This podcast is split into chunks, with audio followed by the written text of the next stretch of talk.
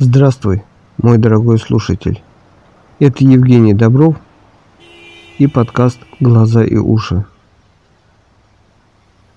На этот раз я хочу поговорить об ограничениях. Кстати, в Ютубе есть канал «Тоннель», на котором контент дополняет темы этого подкаста. Так что же такое ограничения? Как я их вижу? Давай поговорим немножко об этом.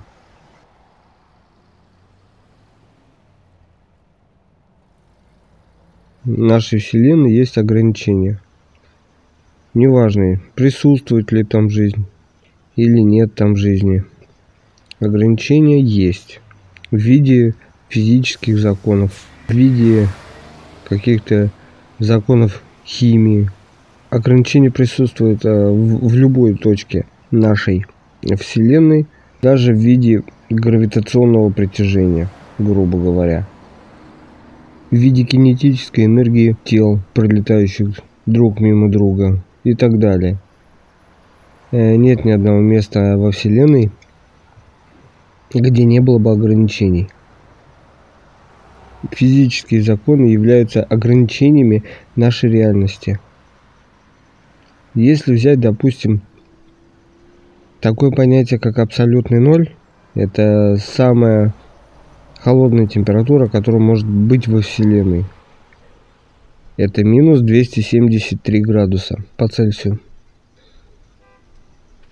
С точки зрения физики, вещество или материя становится холоднее тогда, когда молекулы этого самого вещества или этой самой материи замедляют свое колебание, свое движение. Чем медленнее двигаются молекулы, тем холоднее предмет или вещество. Так вот, абсолютный ноль – это когда любое вещество и любая материя находятся в таком состоянии, когда их молекулы абсолютно замирают, никуда не двигаются – ниже температуры минус 273 градуса быть не может. Понятие холод ограничивает физические законы. На нашей планете Земля очень много ограничений. Неважно, мы видим их или нет. Везде ограничения. В социальной жизни, на любом производстве, в общественном транспорте, в медицинском обслуживании – где угодно. Везде присутствуют ограничения. Ограничение это как предохранитель, как защита, как страховка от несчастных случаев в нашей жизни. Ограничение это залог стабильного социального положения в нашей жизни. Вся наша жизнь, она регулируется такими понятиями, как хорошо, плохо, добро, зло, понятиями нравственности, нормами поведения, которые согласуются с совестью человека. И без этих ограничений был бы полный хаос. Человек познает, что такое ограничение по своей сути – с полутора до пяти лет после своего рождения. Это время, когда ребенок совершает какие-то действия, но он не знает, хорошие они или плохие. И родители ограничивают действия ребенка, чтобы он не навредил себе и не навредил другим.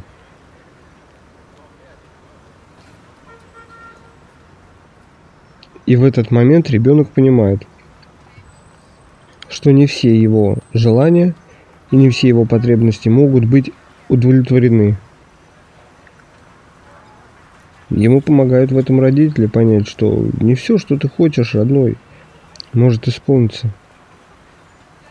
Родители помогают ребенку понять, дорогой любимый наш малыш, ты не все можешь делать в этом мире. И не все твои желания будут удовлетворены. Потом идет детский сад, школа, институт. Там тоже полно ограничений. Ограничений в методике обучения. Ограничений в поведении. Ограничений в расписании, в режиме. Везде ограничения. Потом у человека внутри, опять-таки, могут быть ограничения неосознанные, которые идут из детства. Этот самый человек может не осознавать, что вся его жизнь, она регулируется ограничениями, внутренними ограничениями, которые он не осознает. И эти ограничения идут с детства. Эти ограничения сидят в подсознании человека, они формируются в детстве. И они могут формироваться не только в детстве, но и в любом возрасте. Если человек допускает ограничивающие убеждения, то эти ограничения могут сформироваться в любом возрасте. И это наивно думать, что есть какое-то место, где нет ограничений. Потому что мы только открываем глаза, проснувшись с утра. Мы ограничиваем себя. Нас ограничивают. Мы начинаем завтракать. Опять ограничиваем себя и нас ограничивают. Выходим на улицу. Там социальные ограничения. Едем в общественном транспорте. Ограничения повсюду. В поведении людей. В принципе, работы двигателя внутреннего сгорания автобуса, на котором ты едешь на работу, тоже есть ограничения. Приходим на работу, и там ограничения.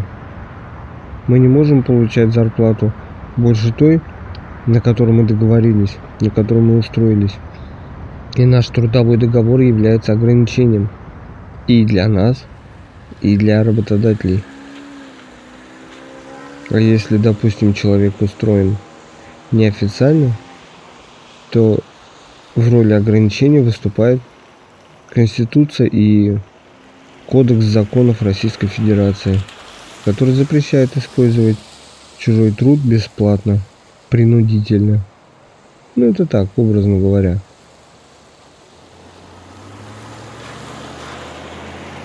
И еще мне нравится пример принцип работы дизельного двигателя внутреннего сгорания. У этого двигателя есть система, которая контролирует обороты. Существует там для того, чтобы ограничивать разгон двигателя, увеличение количества оборотов двигателя. А дизельный двигатель имеет свойство саморазгоняться, увеличивать количество оборотов.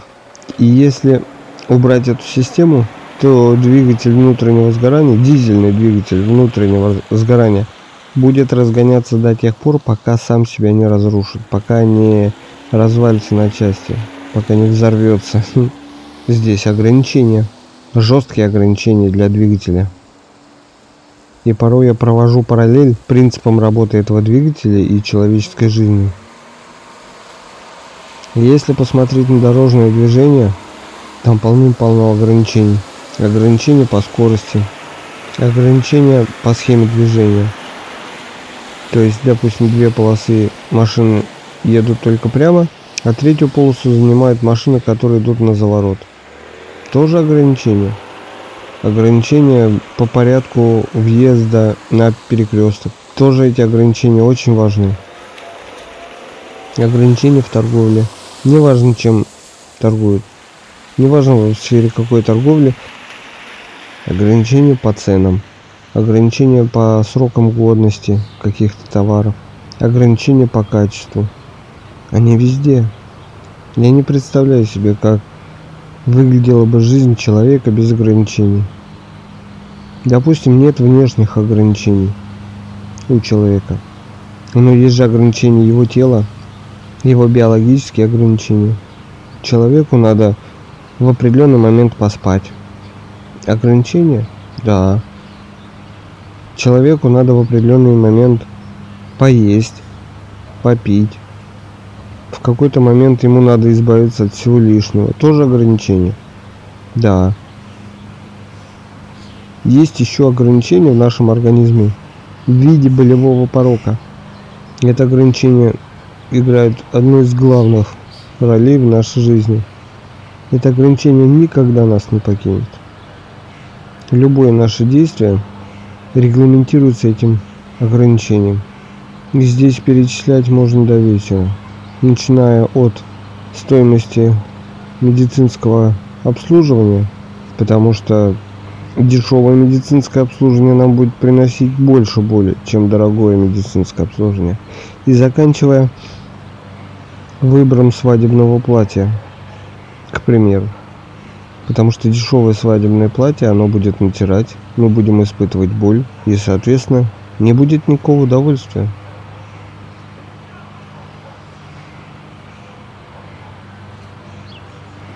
Хорошо, а если больше конкретики? Кто меня ограничивает? Мое утро начинается с того, что я просыпаюсь, открываю глаза, и я не могу сразу встать. Меня ограничивают возможности моего тела. Мое тело еще не проснулось, и оно не может моментально вскочить. Телу необходимо время, чтобы процессы в нем пошли быстрее, чтобы кровь начала быстрее двигаться, чтобы мышцы наполнились кровью, чтобы нервные окончания стали более чувствительными для того, чтобы контролировать мышцы. Мозг перестраивается на восприятие зрительных, слуховых сигналов. Потом я иду завтракать. Я не могу с утра съесть столько пищи, сколько мне хотелось бы, так как мой организм не проснулся, он не может воспринять столько пищи, сколько я, допустим, употребляю в середине дня. Потом я собираюсь на работу и вынужден одеваться так, чтобы мне было на улице находиться комфортно. В данном случае меня ограничивает погода.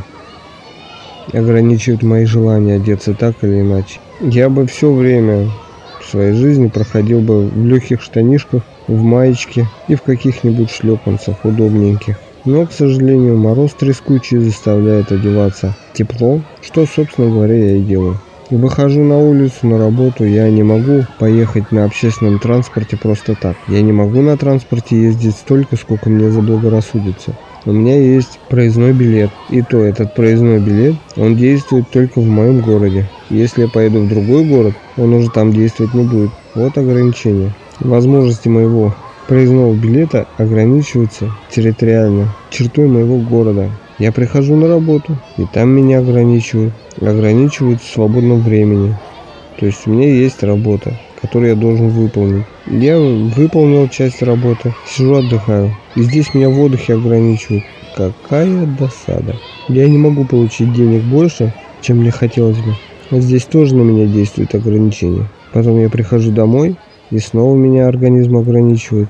Я устал, мне надо отдохнуть, мне надо поесть, мне надо снова спать. В выходные дни моим ограничением является мое финансовое положение. Конечно, хотелось бы за выходные облететь все столицы мира. Я общаюсь с людьми, с которыми мне приятно общаться. Они меня ограничивают, потому что я должен думать о том, чтобы им было комфортно со мной общаться. Они ограничивают меня границами своей совести и своих убеждений. Я должен соблюдать границы их совести границы их убеждений. Еще меня ограничивают физические законы, потому что если бы не было физических ограничений, я бы, наверное, левитировал постоянно, а не передвигался. Ведь передвигаться ногами по земле так утомительно, а левитация – это великолепно. Подумал – переместился, подумал – переместился. Здесь тоже действуют ограничения в виде физических законов. Меня ограничивает Конституция Российской Федерации. У нас есть свобода слова, но я не могу говорить все, что мне вздумается другим людям. Я не могу интересоваться людей их личной жизнью, если им это не нравится. Тоже ограничение? Да. Я не могу пойти на любое предприятие и посмотреть, что там творится. Хотя мне интересно, но я не могу. Есть ограничения. У меня в жизни много моментов, ограничивающих меня. У каждого человека много моментов, которых ограничивают в жизни. Указы и законы правительства также являются ограничениями для любого человека, любого государства.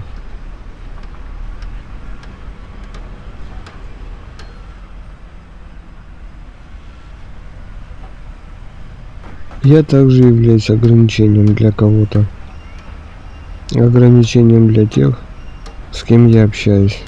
Допустим, мы не можем поехать отдыхать в одно место, если кому-то оно нравится, а мне нет. Мы должны обсудить это. Мы должны прийти к какому-то единому мнению, чтобы всем было комфортно. Не всем нравится отдых, который нравится мне. Я ограничиваю соседей, если они, допустим, включают музыку, которая мне мешает. Я ограничиваю знакомых, если они сквернословят. Я ограничиваю людей, если начинается тема, которая мне неприятна. Я ограничиваю свободу других людей, если это касается меня.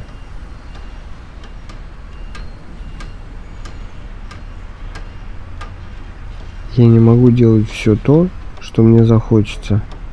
Я не могу делать все то, о чем я мечтал. Потому что есть достаточно ограничений, которые мне препятствуют это сделать.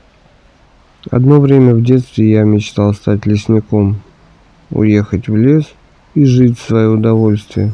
Но очень много ограничений в моей жизни препятствовали этому.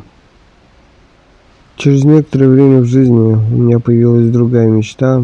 Я мечтал о своем острове. Это немножко наивно, немножко смешно, но у меня была такая мечта. Тем более, что тему собственного острова обыгрывали разные фильмы, которые я смотрел. И их немало. И комедии, и боевики, и какие-то философские фильмы с глубоким смыслом показали мне, как круто иметь собственный остров, где ты можешь делать все то, что захочешь. Ну, по крайней мере, так в фильмах преподносилось. В реальности я даже близко к исполнению этой мечты не подошел, потому что много ограничений были в моей жизни, которые мешали мне это сделать. Еще один момент помню, когда моя мама привела меня в музыкальную школу и говорит, на каком инструменте ты хочешь играть? Я говорю, на гитаре. А мама говорит, отлично, будешь играть на скрипке. Было пара моментов, по которым я не смог в то время начать обучение на гитаре. Первый момент это отсутствие музыкального преподавателя по гитаре. А второй момент это было дорого для нас на тот момент. Скрипка же в этой музыкальной школе, куда меня привела мама, была бесплатным предметом. Это и стало окончательным аргументом в пользу выбора моего обучения в музыкальной школе. Конечно, я потом не доучился, ведь это был нелюбимый мой музыкальный инструмент. Но факт остается фактом. Я хотел научиться на гитаре, ограничения мне не позволили. И в моей жизни очень много ограничений, и в жизни, я думаю, каждого человека – которые препятствуют ему сделать то или иное.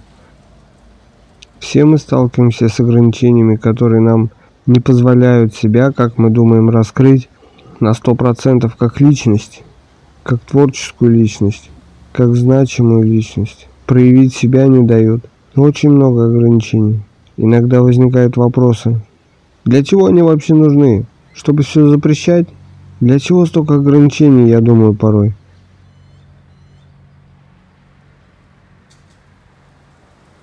Но в ограничениях я также вижу очень хороший воспитательный эффект.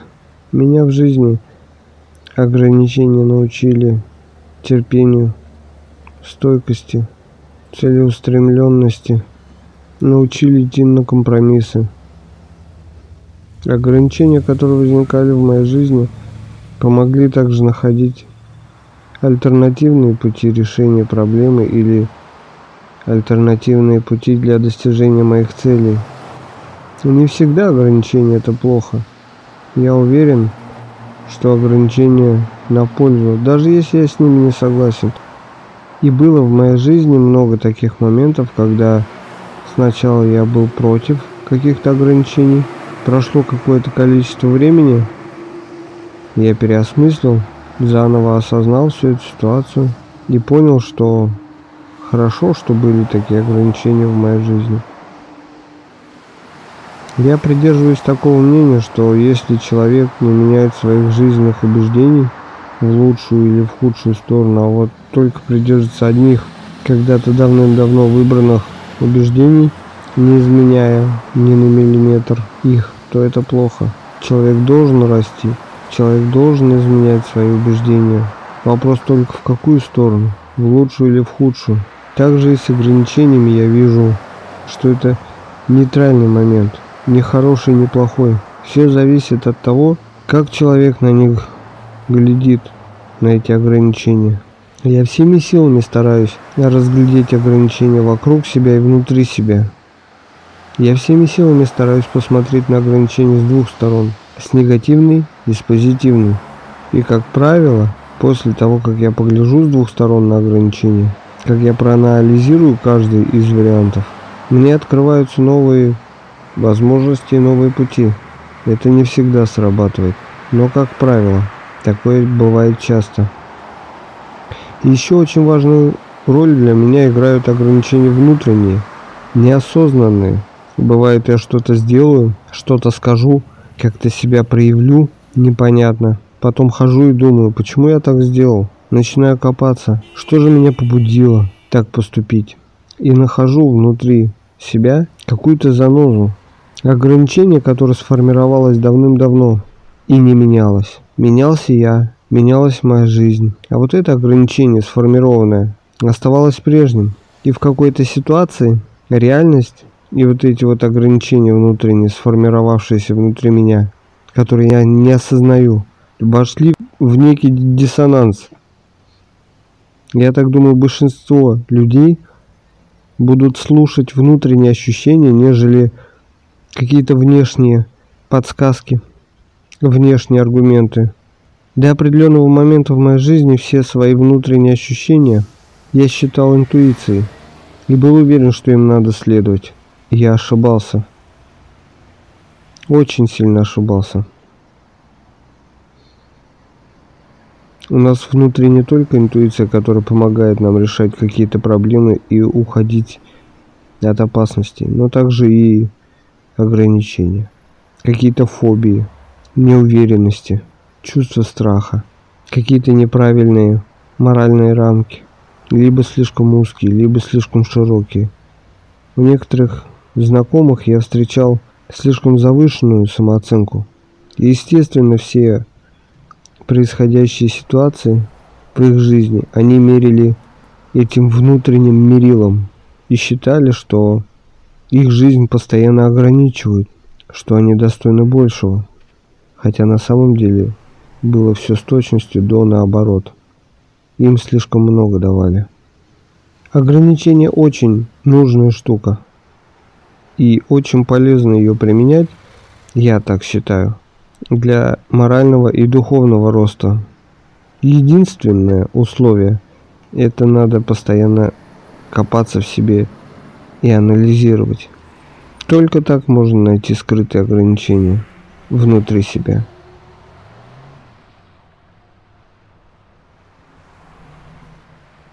Финансовые ограничения позволят мне обратить внимание на те удовольствия, которые не купишь за деньги. Закаты, рассветы, звездное небо, домашний питомец, прогулки в парке, общение с друзьями. Если ограничения касаются передвижения, если ограничения связаны, как в этом году, с выездом за пределы России, то это позволит найти интересные места у нас поближе к дому. Ведь я уверен, очень много красивых, интересных мест находится совершенно рядом.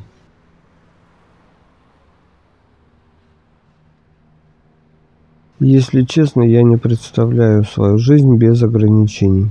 Мне кажется, это очень опасное предприятие. Жить без ограничений. Я даже больше скажу. Я боюсь жить без ограничений. Я люблю копаться внутри себя. Люблю анализировать свои действия, свои слова, свои желания, находить причинно-следственную связь своих поступков, мыслей изучать себя. Это помогает мне духовно расти, морально расти.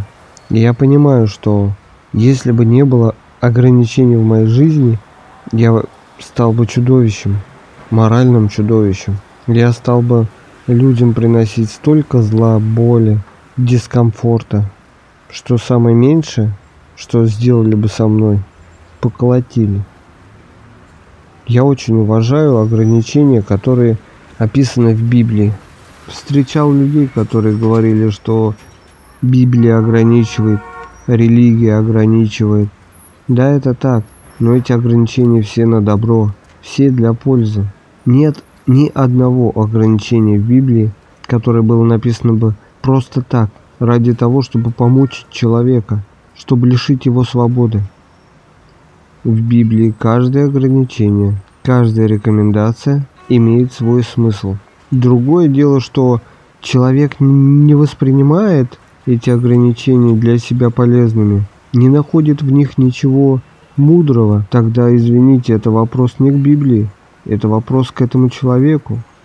Я всеми силами стараюсь следовать ограничениям и рекомендациям, которые написаны в Библии. У меня правда, не всегда получается, но я стремлюсь к этому. Я вижу в этом смысл. Я вижу в этом пользу для себя, огромную пользу. Я вижу, какой личностью я мог бы стать, если бы все библейские ограничения я применял бы и принимал бы полностью. В этом я вижу любовь Иисуса, заботу Иисуса обо мне, заботу Бога обо мне и о каждом человеке.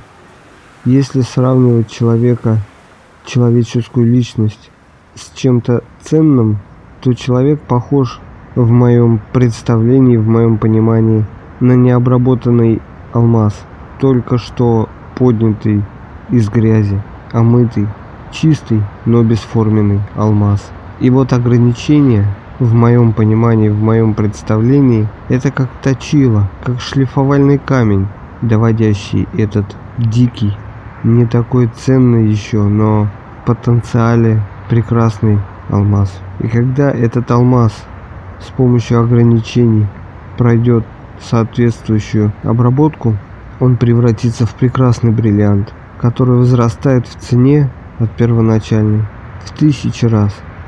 Как я отношусь к ограничениям? Крайне положительно.